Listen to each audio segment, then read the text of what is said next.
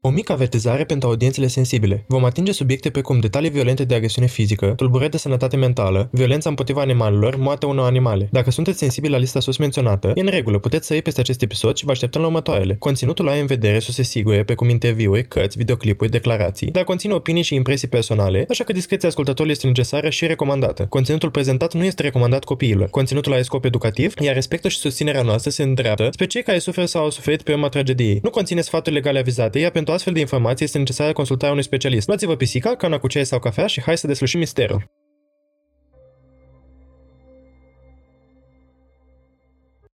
Bună seara! Salut! Ce seară minunată pentru un nou episod, mai ales unul uh, găzduit de această dată de moa.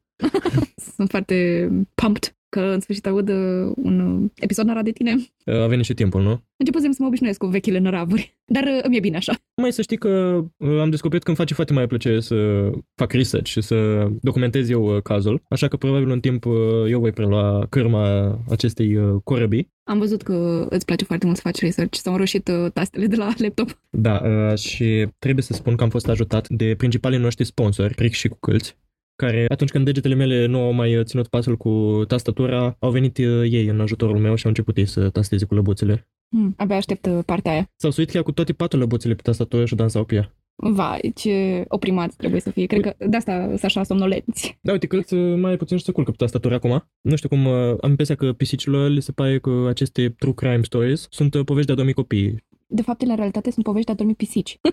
da, nu sunt deloc impresionate de poveștile tulburătoare pe care noi le expunem aici. Și poate că nici nu ar trebui să fie. Până la urmă, ele ce spun? Așa sunt oamenii, mai criminali. Astăzi este zi mare, Alex. Împlinim o lună de podcast. oh, vai. Nici măcar nu îți dai seama când uh, trece o lună în zilele noastre. Și uh, simt că după prima lună parcă sunt mai entuziasmat decât uh, am fost chiar la început și sper să o ținem tot așa și în lunile ce voi urma, cu condiția ca voi să ne ascultați și să fiți acolo și voi, ca să oh. nu vorbim singuri. La următorul milestone, care va fi de șase luni. Sărbătorim la șase luni?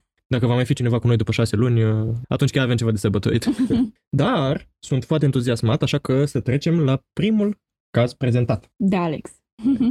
Astăzi vom vorbi despre John George Hay, cunoscut drept uh, Acid Bat Murderer sau Criminalul băilor acide. Criminalul care aveau prostul obicei să-și uh, scufunde victimele în acid pentru a se dizolva. Știți cum uh, sunt pastilele efervescente de calciu și vitamine. Dar înainte de a face acest lucru odios, s-a născut ca orice om uh, într-o zi de vară, pe 24 iulie 1909, în Stamford, Lincolnshire. De data asta vorbim despre un criminal din UK, din părinții Robert și Emily Hay, care se face că erau niște persoane foarte credincioase, făceau parte dintr-o sectă protestantă numită Frăția Plymouth și, în general, introduceau credința în toate aspectele ale vieții. Tatăl uh, lui obișnuia să îi spună lui uh, John, așa îl vom numi de acum, că cicatricea sa de pe frunte este o marcă a păcatului pe care îl făcuse în tinerețe și, în general, uh, toată concepția lui era că orice este legat de această lume, inclusiv cărțile care nu sunt Biblia, alte persoane sunt păcătoase și totul este un păcat dacă te lași pradă plăcerilor acestor lumești.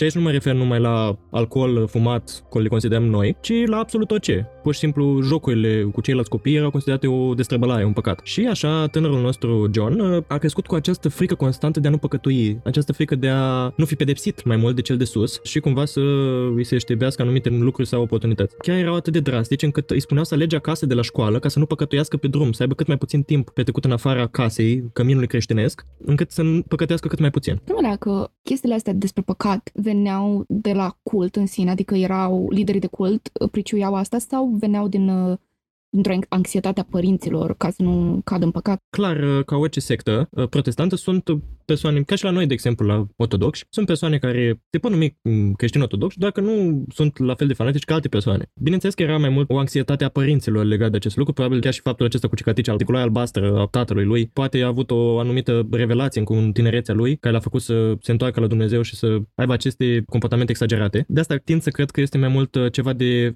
o de familie decât o caracteristică întregii secte. Sectă, mult spus, este de fapt o anumită facțiune protestantă numită Frăția Plymouth. E o frăție, practic. Da. da, uneori comunitățile astea mici pot fi puțin mai, uh, să nu spun fanatici, mai dârze când vine vorba de uh, a-și manifesta credința. Tocmai prin faptul că sunt puțini și sunt greu de auzit, dar uh, sper că este doar o caracteristică a familiei uh, Hei și nu a întregii frății. Te întreb pentru că este o oarecare origine a acestor culturi. Vedem asta chiar și în majoritatea denominațiilor creștine, lipsa asta de plăcere, să se desprindă cât mai mult de la lucrurile lumești. Au un termen muzică lumească, adică ei nu au voie să bucure de altă muzică în afară de cea creștină sau mai au chestia asta că nu au voie să danseze sau, eu știu, sunt unii oameni care consideră că să bei suc este un păcat, trebuie să bei doar apă sau mai știu eu ce. Și mi se pare, cred că pentru mine este mai mult important dacă e o chestie care vine de, de o putere de mai de sus, adică, eu știu, liderul de cult sau de sectă sau e doar familia care încearcă să ducă asta mai departe. Să știi că ce ai spus tu se aplică foarte bine asupra acestei familii. Adică, da, muzica, ei nu ascultau absolut nicio muzică în afară de muzica atașată credinței lor, cățile, nu avea voie să citească da, nici da. măcar căți pentru copii. Avea voie să citească doar Biblia și atât. Dar, nu știu, fiind o, aici să mă corectez tu, pe ce mai bine la denominațiile creștine, știu că protestanții de obicei nu sunt așa de drastici. Protestanții vine de la faptul că au protestat împotriva credinței uh, principale din, uh, din Regatul Unit de pe atunci. Da, care mi se pare că era catolicismul, în catolicismul. Mare parte, avea la bază catolicismul, da. Și practic au protestat și au devenit cultul ăsta protestant. Acum, el tot este deviat din catolicism, care este mult mai puțin drastic decât ortodoxia, de exemplu, și de obicei este da. mult mai tolerant. Acum, nu știu exact să-ți spun toate obiceiurile acestei denominații până la urmă, însă înțeleg ce vrei să spui. De exemplu, sunt și Matele lui Jehova, care uh, da. ei n-au voie, de exemplu, să nici măcar o injecție să-și facă, n-au voie să doneze sânge, n-au voie să primească sânge donat. Da, nu participă activ în uh, procedurile medicale gen de transfuz. Și mai sunt și, mai este și populația Amish, care nici măcar curentul electric nu folosesc. Consider că este un uh, lucru adus de diavol. Și să știi că am observat și în ortodoxie. Am auzit odată când am fost la biserică că un uh, învățat, uh, un părinte ortodox de pe vremuri, a prezis apariția televizorului, a luminii electrice, a telefonului și le prezenta ca și lucruri ale diavolului, ca și metode de corupere a sufletului unui credincios. Și în zilele noastre, uneori se consideră chiar și de către ortodoxi că televizorul, telefonul sunt uh, măcele diavolului, pentru că încearcă să ne șoptească în ureche mesaje subliminale. Da, și e clar că pe atunci nu erau înțelese aceste lucruri și era clar de ce se credea că sunt ale diavolului, pentru că de obicei ce nu înțelegi din punct de vedere uh-huh. creștin, de obicei este ceva rău. Da, supranatural, ce nu poate fi explicat și o punem pe baza lipsei oarecum de educație, de a cuprinde anumite concepte legate de modul în care funcționează chestiile astea care sunt total pur tehnice, adică nu este nimic superpower în telefoane sau în televizoare. Și categoric văd punctul de vedere de unde vin, de asta mereu am fost adepta idei că să privești un punct de vedere, să citești o carte, să citești o chestie, pusă prin prisma vremii la care au fost scrise, sau spuse, sau propagate. Și așa să decizi dacă are sens sau e o idee progresistă sau nu. Dar chestia asta cu televizoarele și telefoanele fiind acele obiecte care să ne insufle mesaje subliminale sau să fie ceva toxic pentru noi, I would say that is half true. da, ideea este că atunci nu existau nici televizoare, nici curent electric și el cumva a prezis faptul că oamenii se vor uita la o cutie de lemn și că acestea le va, le va spune, le va șopti cuvântul diavolului și cumva a fost interpretat că acest obiect, această cutie de lemn este televizorul de acum.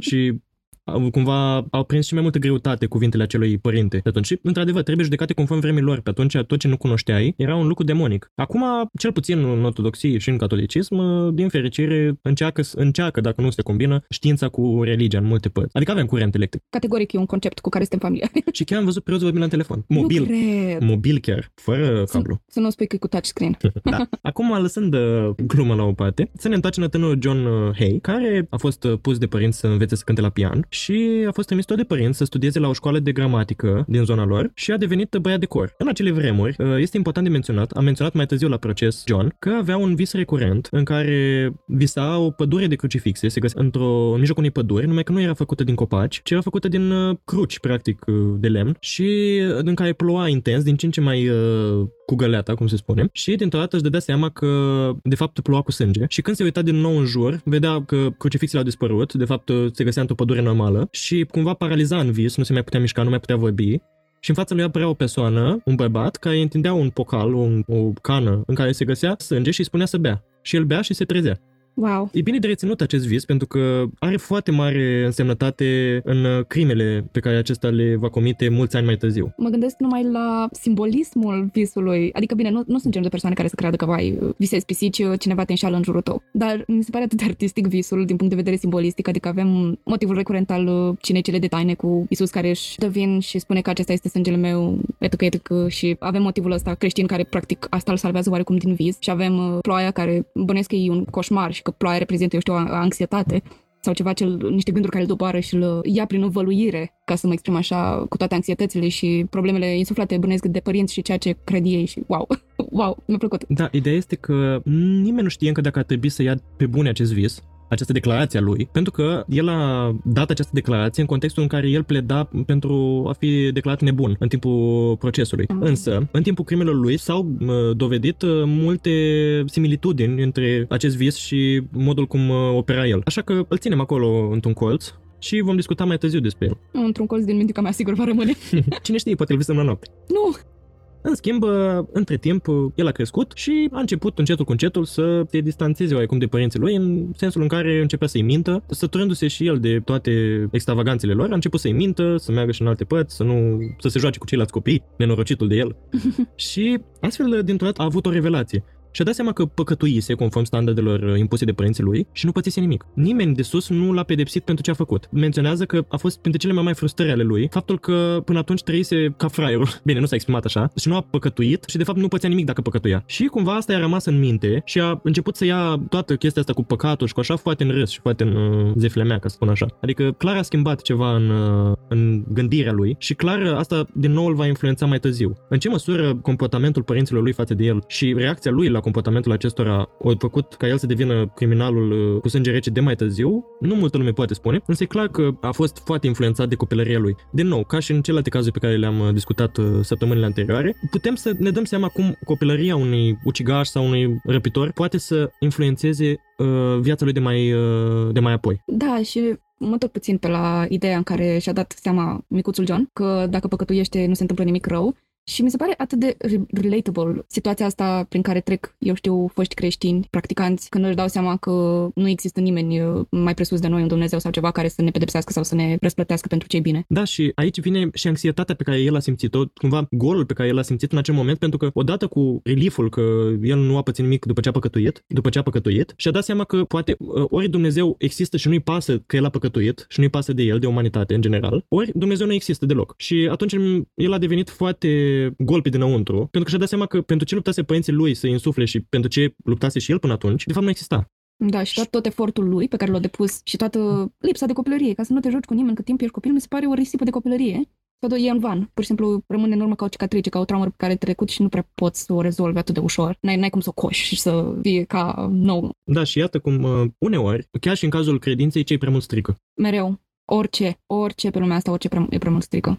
Acum să ne întoarcem la John, care a crescut, a devenit un... Uh, Oare de aici s-a inspirat Stephen King cu faza din It's Johnny?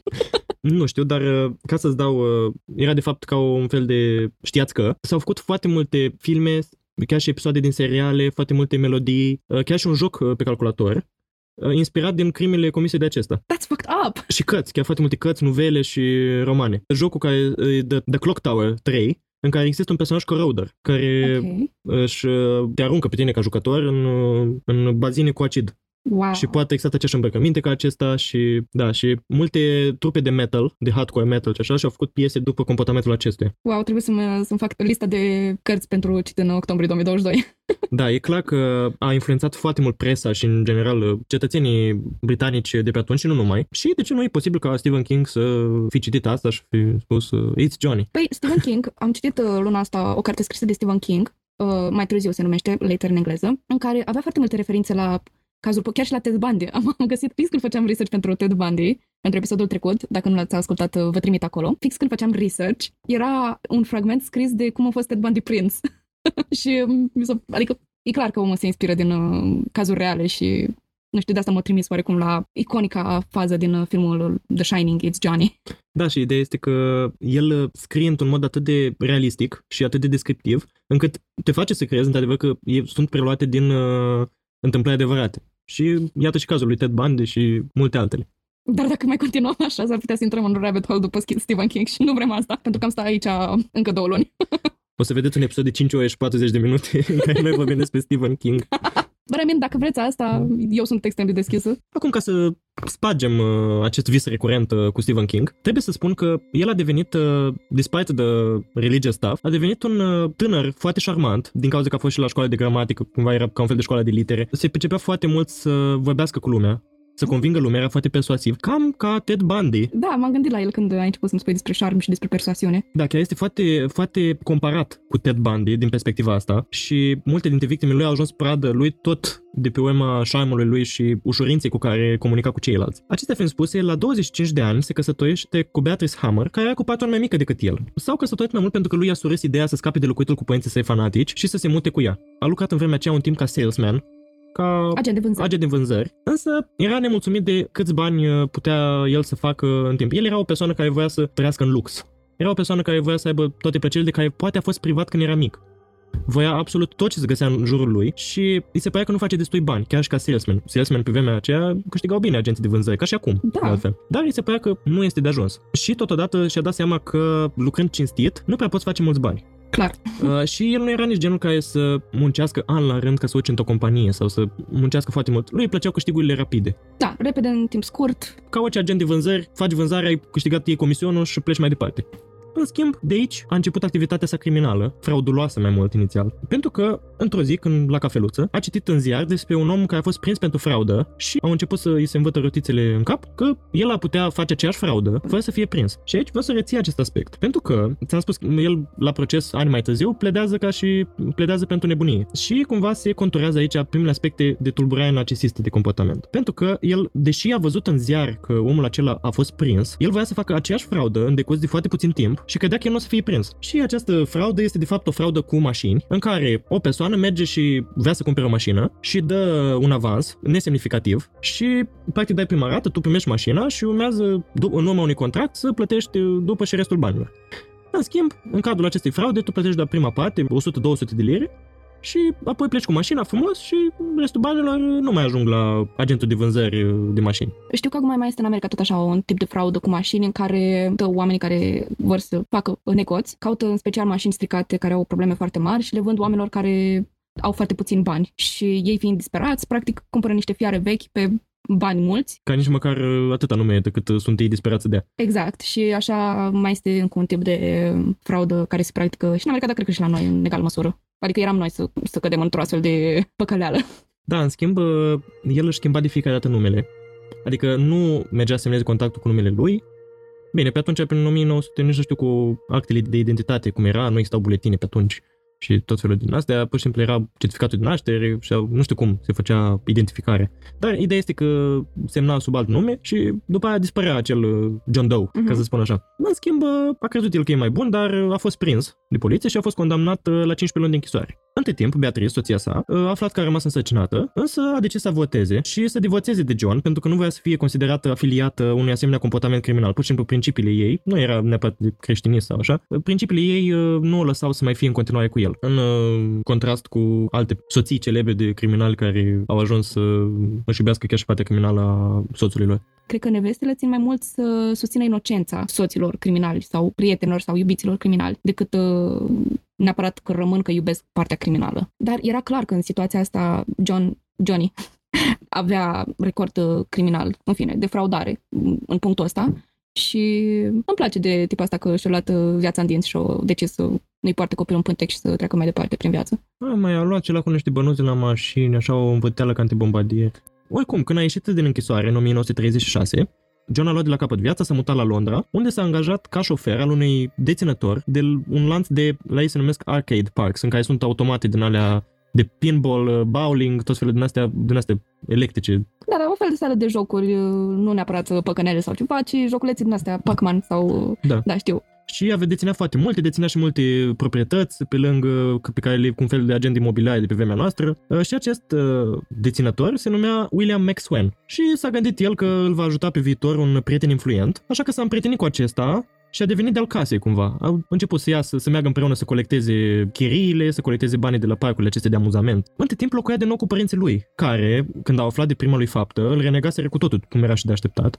Însă, în timp, îl iertaseră pentru păcate și cumva l-au luat cu ei ca să-l supravegheze și mai atent, să știe, fie sigur că nu mai cade din nou în păcat. John, între timp, a încercat să-și deschidă o afacere cu un alt prieten și mergea bine. Însă, ghinionul face că acesta din urmă a murit și el a trebuit să vândă afacerea nedescurcându-se singur. Din nou, el a luat acesta ca pe un semn că a trebuit să se întoarcă la obiceiurile lui frauduloase, pentru că fiind cinstit și așa nu prea a mers, și au urmat alte fraude, două mai precis, prima în care se dădea solicitor, un fel de avocat mai mic, Ok. care solicita taxe pentru divorț, pentru tot felul de chestii din astea. Fel de notar. un fel de notar, numai că se ocupa de penalizări și de amenzi și de așa. Și își deschidea un birou de solicitori, veneau ăștia, plăteau tot așa un avans pentru a le încheia divorțul și așa, și apoi închidea prevălia după o săptămână, pleca și își deschidea prevălia în altă parte. Ei rămâneau cu buza umflată, pentru că el era sub alt nume acolo. Apoi, uh, ca să facă și mai mulți bani chiar de acasă, punea anunț în ziare că vindea stocuri din astea de la, de la bursă la un preț mai mic decât uh, în market decât uh, pe piață. Pe motiv că ar fi al unei persoane care au decedat și că el nu are ce face cu ele și că le vinde. Cumva mi că nu știe prețul lui adevărat și le vinde la un preț. Și se îngrămădea toată lumea la ele și...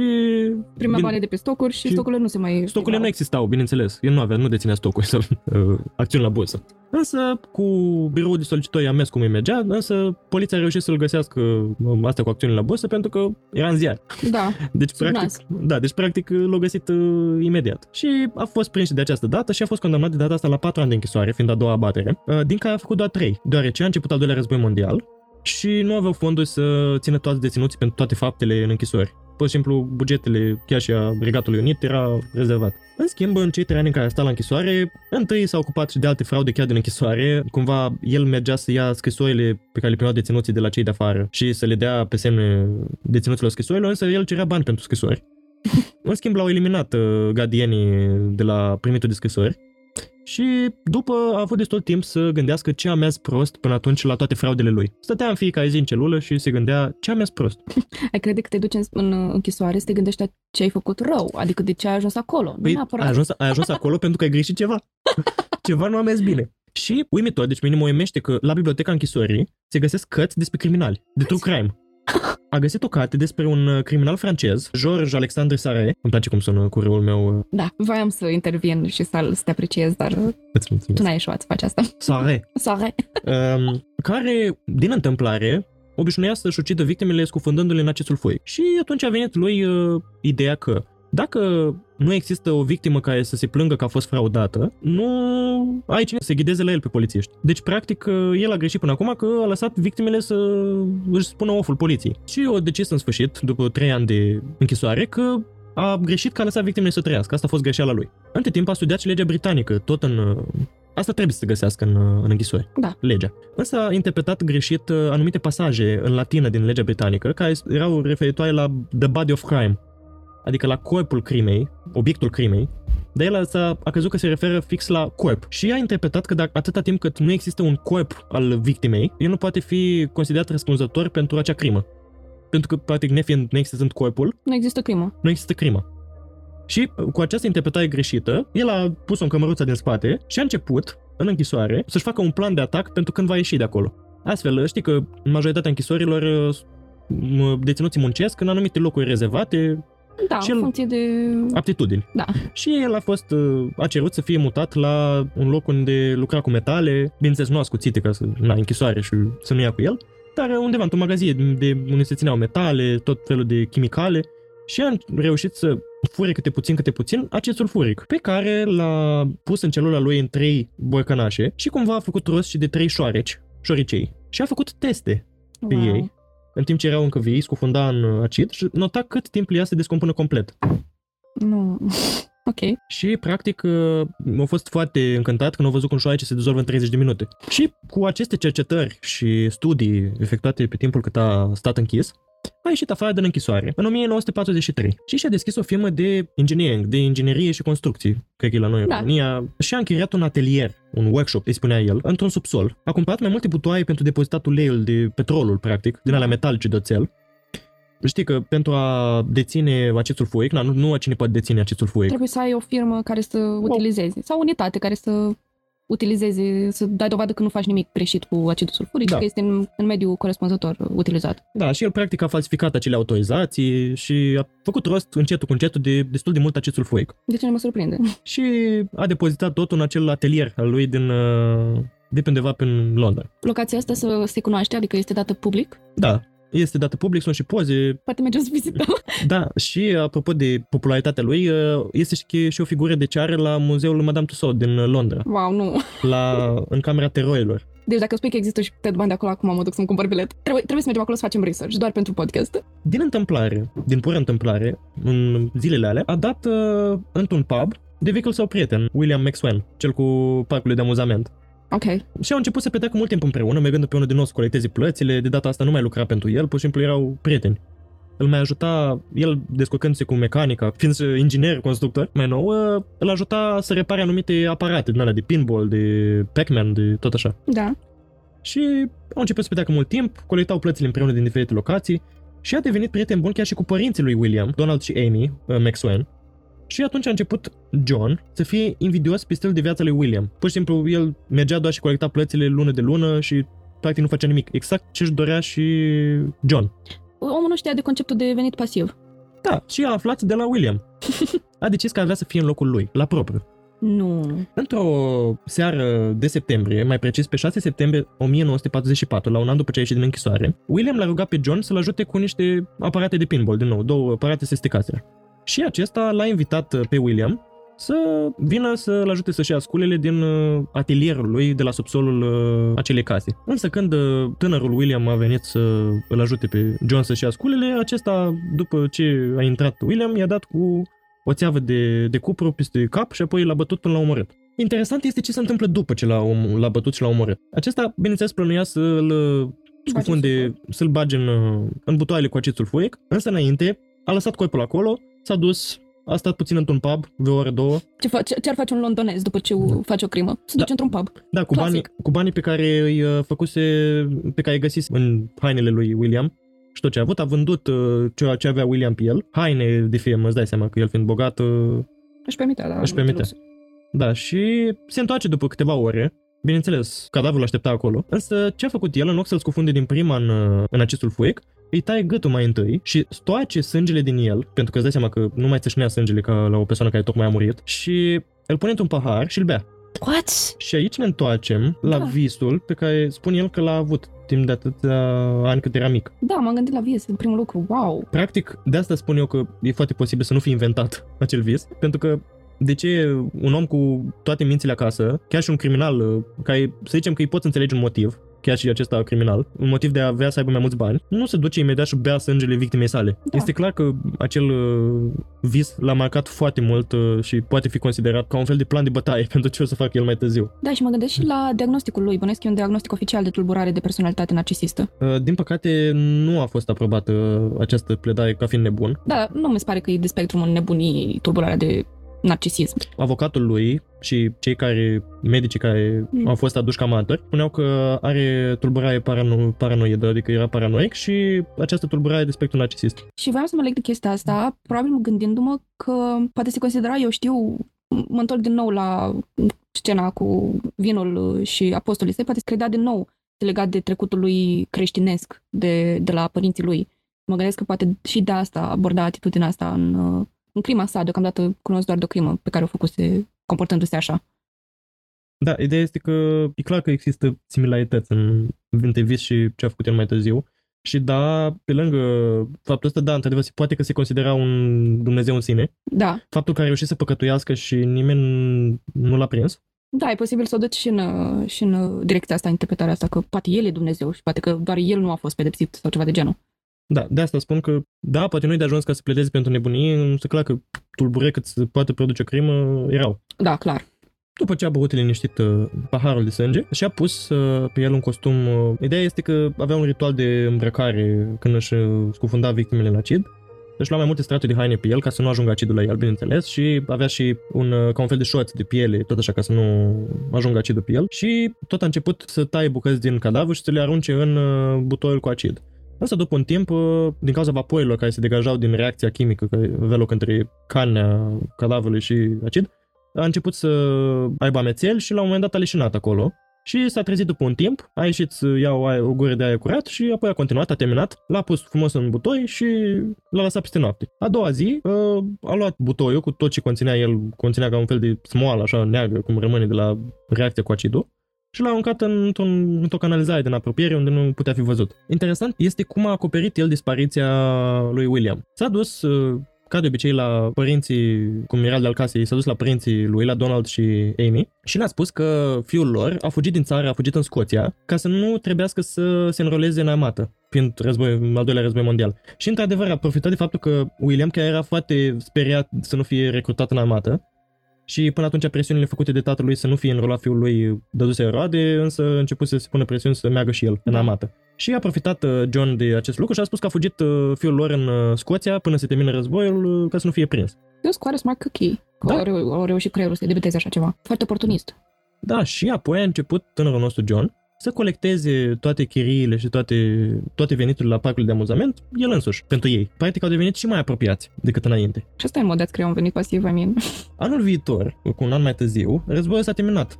Iar uh, aceștia deja începeau să devină suspicioși uh, pentru faptul că William al lor nu se întoarcea încă, deși se terminase războiul. Și el, într-o bună seară de 2 iulie 1945, le spune că s-a întors William, însă de frică să nu fie prins de forțele de ordine, că practic era dezertor sau ceva de genul, voia să se întâlnească cu părinții lui într-un loc uh, mai ferit.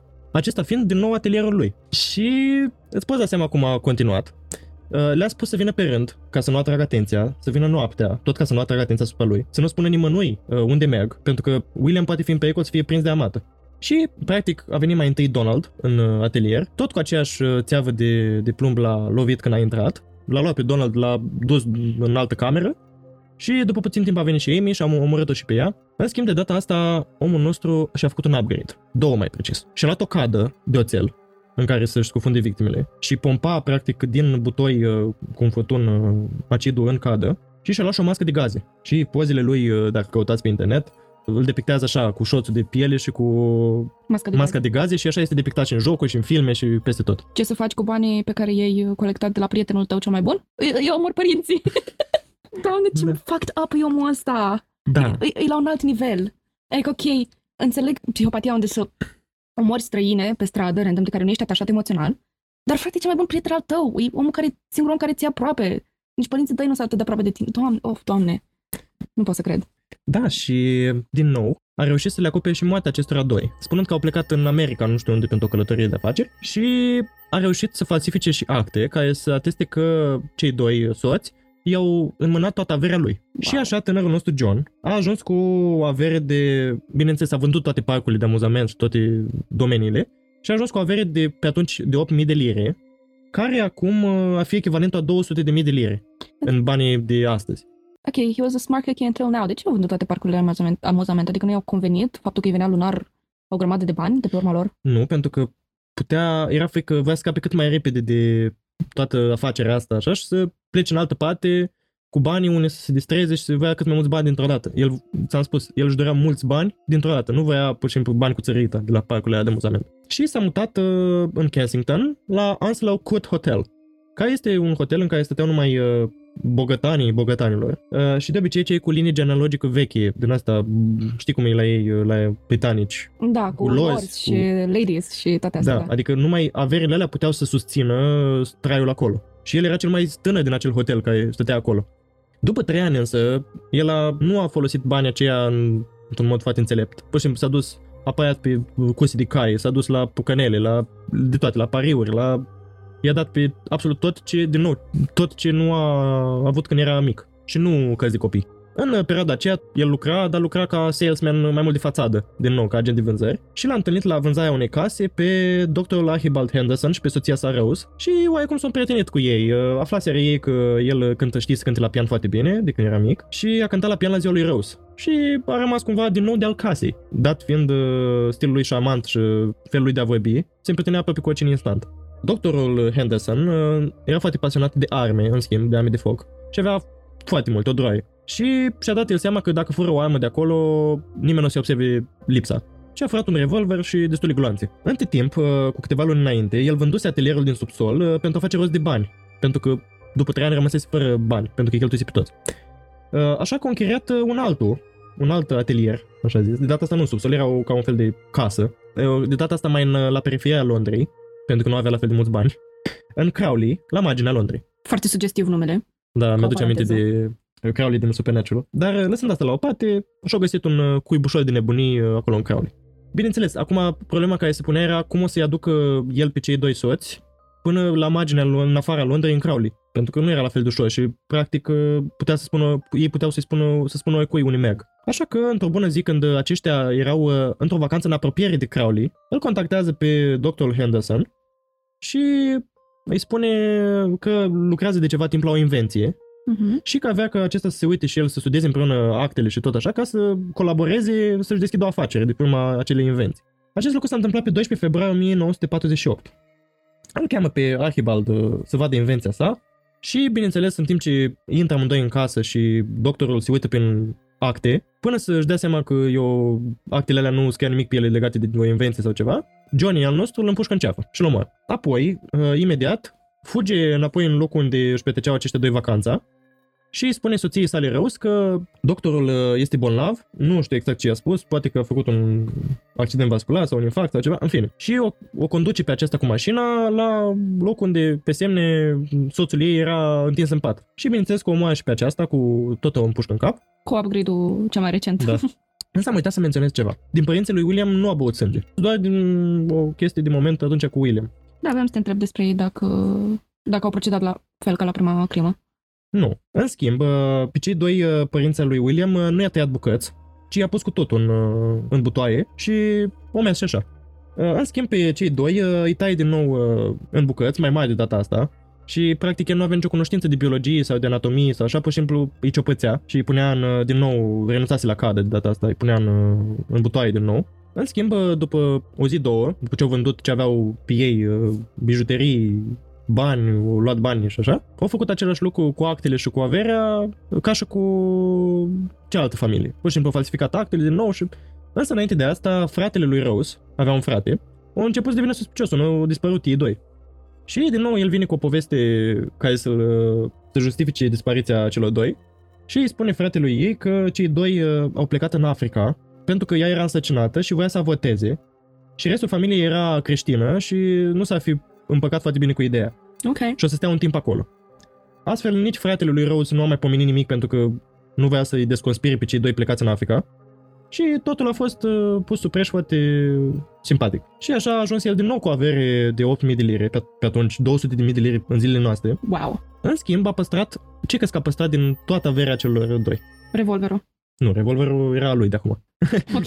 era deținătorul uh, suprem. Ce-a păstrat? Sânge. O căniță de sânge. Nu, a păstrat câinele și mașina. Este un fel de John Wick al uh, anilor 1900. câinele? Da, a spus că era foarte drag câinele și mașina la fel.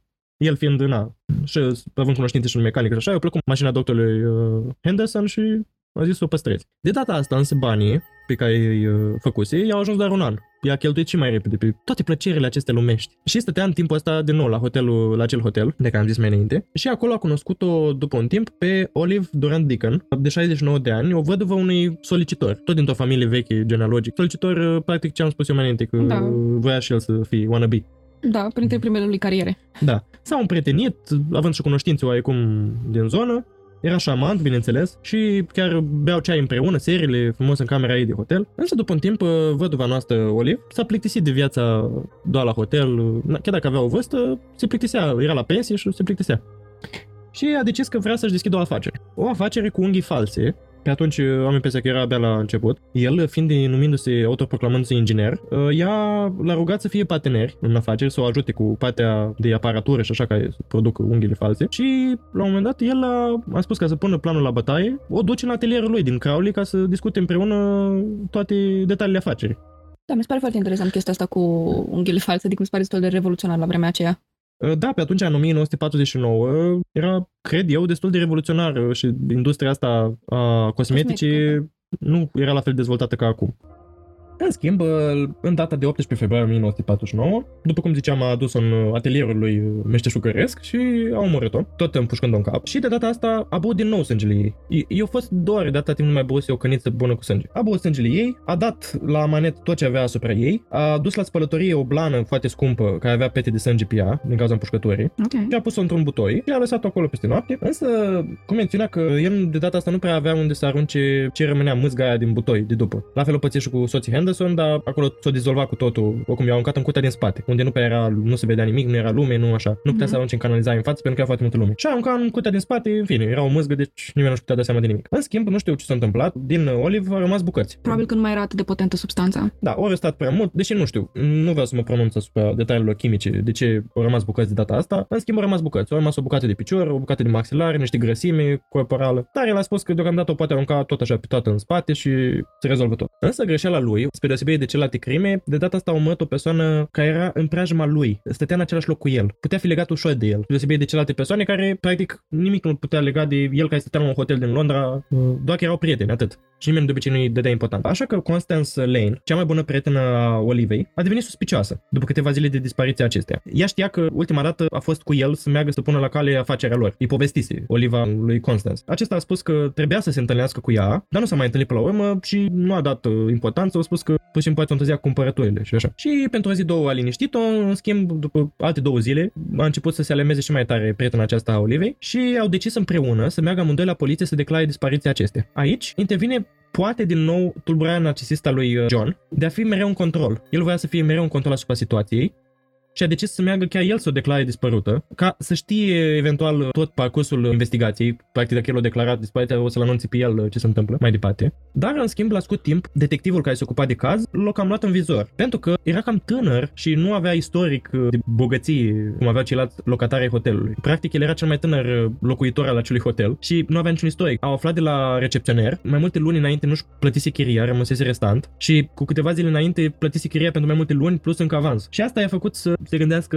mai uh, atent la implicarea lui în acest caz, mai ales că el era foarte implicat din dorința de a fi în control, întreba mereu ce se mai întâmplă, mima grija față de prietena lui bună Olivia. Nu a durat mult însă și au aflat de istoricul lui de fraude. Au făcut rost de la cunoștințe de adresa atelierului său, unde își desfășura activitatea comercială acest uh, domn. Nu l-au găsit acasă și au intrat forțat, au spart ușa. Au găsit uh, un loc de vis cu cada, butoaiele, acidul sulfuric, toate uneltele și cel mai important și incriminant lucru, revolverul cu multe gloanțe. Ideea este că fiind foarte cunoscută ea, Oliva, a aflat toți din zona de dispariția ei, iar proprietarul unui amanet la care John amanetase niște bijuterii de ale ei, a auzit de asta și a spus că îl știa- îl cunoștea bineînțeles și pe John pentru că era de, multe, de mult timp îi ducea lucruri la amanet și a spus, măi, exact în perioada aia mi-a dus uh, John niște bijuterii de damă și i-au pus uh, cunoștințele să verifice pe Constance și pe așa și au declarat că erau bijuteriile ei, lui Ole. Tot în atelierul lui au găsit o chitanță de la spălătoria de rufe la care el dusese acea blană. I-au mers bineînțeles acolo și au preluat ei blana Olivei. Tot Constance uh, a declarat că este blana acesteia. I'm facepalming so much right now. Nu pot să cred. Cât de, cât de prost. Doamne, nu, nu, nu, nu. Și ideea este că el a fost uh, arestat și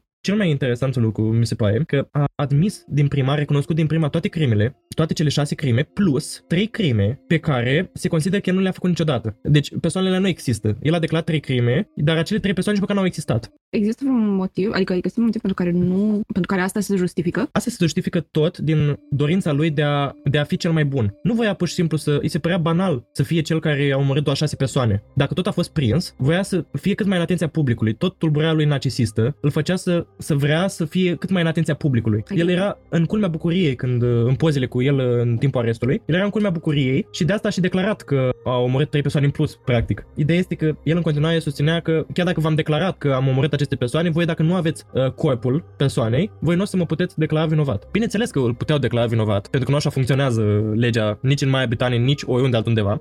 Însă chiar au găsit corpul. Au găsit corpul uh, lui Olive, bucăți din el cel puțin, iar maxilarul despre care vorbeam, care a fost aruncat în spatele curții, a fost identificat ca fiind al ei, după măsurile care s-au luat. Nu știu da, exact. au, uh, Apoi, uh, văzând că totuși este condamnat, fiind uh, spre stupefacția lui, este condamnat, a încercat să pledeze nebun. Și avocatul lui, avocatul la părere, a adus mulți maturi care să ateste acest lucru, iar unii medici aduși să depună mătorie au, au decis că el uh, suferea de mai multe tulburări, din tulburarea narcisică de personalitate, paranoia, însă judecătorul nu a fost convins și a fost uh, condamnat la pedepsa cu moartea, pe care și-a ispășit-o în 10 august 1949 prin spânzurare. Cazul a fost făcut foarte multe furori la vremea aceea și presa a fost foarte implicată, nu la fel de implicată ca în cazul lui Ted Bundy, dar destul de implicată, destul încât editorul Daily Mirror, uh, Sylvester Bolem, nu-i Daily Mail? Nu, Daily Mirror. Ok. Sylvester Bolem a fost condamnat la 3 luni de închisoare pentru influențarea procesului de judecată, acesta numindu-l criminal înainte de proclamarea vinovăției sau nu. Deci, practic, el l-a numit în ziar criminal pe el înainte să decide jurul că el este criminal. Și a primit 3 luni de închisoare pentru asta. I mean, se justifică, adică și noi, ca și con- creatori de conținut uh, de true crime, avem din nou responsabilitatea de a fi atenți foarte mult din punct de vedere legal, să raportăm ceea ce este corect și să anunțăm când pur și simplu ne exprimăm părerile personale și ceea ce credem noi avi- aviz de conținut. Și încă un lucru foarte important este să, din ce m-am documentat din punct de vedere legal al podcastului, este să nu raportezi uh, crime sau cazuri care încă sunt în trial, În desfășurare. în desfășurare din punct de vedere juridic. Da, practic, el a influențat procesul de judecată și mulți consideră că din cauza asta a și fost uh, considerat un om vinovat, un loc de nebun și, în fine. Ideea este că a făcut, uh, după cum ziceam, furor la vremea aceea și mai pe urmă, mulți ani mai târziu, după cum ziceam, are propria lui statuetă de ceară la Madame Tussauds în Londra. Multe cărți și filme au fost scrise după crimele făcute de el, printre care și seriale. Îți dau două exemple aici, Bones, un episod din Bones Îmi place mult serialul ăla. a fost făcut după modelul lui și un episod din Criminal Minds. ok, m-am uitat și la el. Wow. Uh, M-am da, și după cum ziceam, uh, personajul un villain din Clock Tower 3, Corroder, corozivul. Sunt foarte interesante testele pe care le făcea el cu acizii, pentru că d- să nu crezi că a folosit doar formula pe care și-o făcuse prima dată. Inițial, ca să potențeze efectul acidului sulfuric, adăuga și acid clorhidric, Ok, mă Și gânde, fac- chiar mă gândeam la acidul clorhidric, care ar fi fost eficient.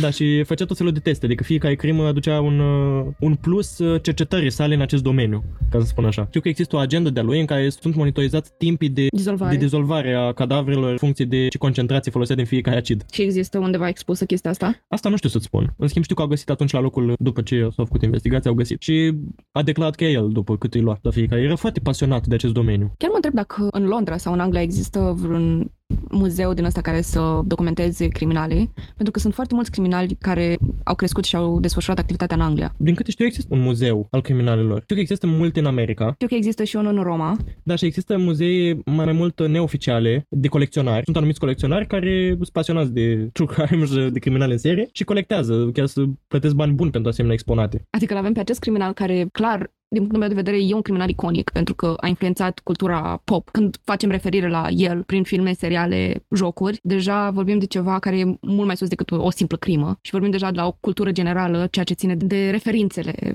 care există în jurul nostru, ceea ce mi se pare foarte important să le cunoști. Da, și după cum ziceam, s-au făcut și foarte multe piese de death metal și așa, care menționează păduri de crucifixe și cum beau sânge din Pocal. gâtul victimelor din pocale, da, și practic sunt inspirate din visul lui. Da, e posibil. Sau poate să fie și un motiv laic care se află în death metal. Ar trebui să existe un muzeu dedicat, nu neapărat un muzeu dedicat lui în mod specific, dar un muzeu în Anglia care să documenteze oarecum toate crimele și toți criminalii care au fost. Chiar avem și un român care a activat acolo. Încep să fiu mândru. Da, a fost un român care a ucis, mi se pare că o actriță sau tot așa o, o femeie influentă în uh, Anglia. Practic el a fost a stat dus acolo să jefuiască, dar când a găsit-o uh, vie și a început să țipe, a ucis-o. Era păcat. Și l-au prins după, don't quote me, vă trimit din nou la podcastul Sincer Luminat, de unde am aflat tot de cazul ăsta. L-au prins după 2-3 ani în România, am uitat exact unde, dar undeva prin România. Și, I mean, Undeva în Balcani. nu știu dacă are neapărat Anglia o predilecție sau e magnetul criminalilor fie în serie, fie de ocazie, dar există de statistic printre țările prin care, în care se duc cele mai multe crime sau cazuri de crime, după America, desigur. Da, adică, uite, se fac și foarte multe romane polițiste, Sherlock Holmes și toate astea. Da, Pa- Trebuie să aibă un fundament, practic. Și, din câte știu, da, într-adevăr, sunt foarte multe crime petrecute în Marea Britanie, mai ales în perioada asta, 1800, 1900. Jack the Ripper a fost tot uh, un criminal iconic, gen, cred că e cel mai popular, da, da cred că e cel mai popular din lume, Jack the Ripper. Da, și gândește că criminalii londonezi sau a, britanici în general sunt foarte inventivi. Uite, Și asta- tacticoși. Da, Asta adică- și foarte calculați. E o diferență între Ted Bundy, care își omora victimele cum le găsea și le lăsa acolo, așa, John High, care pur și simplu își scufunda victimele la acid și dispărea orice urmă de ele. Da, și modul în care au calculat, adică mi se pare că hai să facem o paralelă între Ted Bundy și criminalul pe care îl discutăm astăzi, John High. John High. Ted Bundy pur și simplu era a man of action, adică pur și simplu se ducea, omora, bine, avea și el anumite strategii și așa, dar uite, dacă e să luăm crima în masă de la casa frăției unde s-au dus două crime și au existat două victime, el nu, a, nu s-a dus acolo neapărat cu un plan. Adică mă duc acolo, fac asta, intru în, cra- intru în cameră, omor pe cine văd, a- ascund corpul, nu las nicio urmă, nimic. El pur și simplu se ducea și acționa pe sentimentele lui. Pe când îl văd pe John ca fiind foarte overthinker. Gândește mult, aș putea spune prea mult, dar nu cred că ar fi corect, și gândește fiecare pas, cum să aducă victimele, cum să le omoare cât mai eficient, cât, cât acid îmi trebuie ca să omor, cât, în cât timp scap de corp, unde să arunc uh, ceea ce rămâne după ce le bag în acid. Și mi se pare totul extrem de calculat faptul că își nota fiecare timp, își nota fiecare parametru pe care îl descoperea și soluțiile pe care le folosea. Mi se pare dus la un alt nivel care ar, ar trebui oarecum să facem și paralela socioculturală aici, dincolo de patologii. Vezi ce înseamnă trei ani de meditație? Trei ani, numai tu cu tine însuți? Asta. L-a iluminat complet. Uh, și-a găsit uh, inner self-ul și a trecut la acțiune. Și a făcut ce trebuie. Nu, nu. uh, a făcut uh, ce îi se prea lui că trebuie. În schimb, ne-a lăsat cu o poveste terifiantă de sfârșit de săptămână, început de weekend, care, din păcate, s-a terminat acum. Într-adevăr, și asta a fost o poveste de a dormi pisicii, pentru că dorm în acest moment. Însă pe noi ne-a ținut uh, cel puțin în priză. cu sufletul la gură și sperăm că și pe voi. Și cam atât am avut de prezentat eu astăzi. Nu ai dezamăgit, Alex. și mă bucur acest fapt și sper să nu dezamăgesc pe nimeni. E, e cam imposibil, a fost uh, de-a dreptul fascinant, adică și eu stăteam cu sufletul la gură să aflu ce se întâmplă. Ce mai mult mă interesează în, în cazurile criminalilor, e modul în care sunt priși și abia așteptam uh, acest punct culminant. Da, adică uneori am senzația bolnavă că parcă mi-aș dori să nu fii prins. Adică am, cel puțin pentru el, am avut respectul metodei și vorba ta gândirii pe care a avut-o ca să scape de fiecare dată, ce le spunea rudelor. Chiar, crezi că modul prin care el și-a calculat fiecare pas în crimă a fost oarecum influențat de sistemul rigid pe care l-a avut acasă, faptul că la un, la un moment în viața lui a trebuit să își mintă părinții ca să se bucure de viață și să fie cât mai ingenios cu minciunile? E clar că a performat ata acestea minciunii și, din nou, avea foarte mult talent lingvistic din cauza școlii de gramatică pe care a făcut-o când da, era tânăr. Da, da, da. Și, practic, el avea tot ce avea nevoie ca să manipuleze persoane. Să le manipuleze, să le inducă în uh, eroare. Și, practic, uh, asta mi se pare cruda ironie și cu asta vă las. Practic, el a devenit tot ce nu-și doreau părinții lui să devină și tot ce au muncit părinții lui să oprească. Și asta cred că spune multe. Creierul meu a fost... Wow, mulțumim, Alex. Ai fost un povestitor uh, desăvârșit și abia aștept cazul de săptămâna următoare. În schimb, vrem să auzim ce o să visați după ce ascultați podcastul. Dacă veți visa crucifixuri, cupe cu sânge și băi de acid cu trandafiri în jur, așa cu lumânări, nu. Uh, la adresa noastră de e-mail, uh, crime și gmail.com cu punct între ele, sau uh, pe Instagram, ori prin DM, ori prin coment la postele noastre pe crime și pisici și vă așteptăm la episoadele următoare din Crime, Pisici și Cafea. Ne vedem! Pa, pa!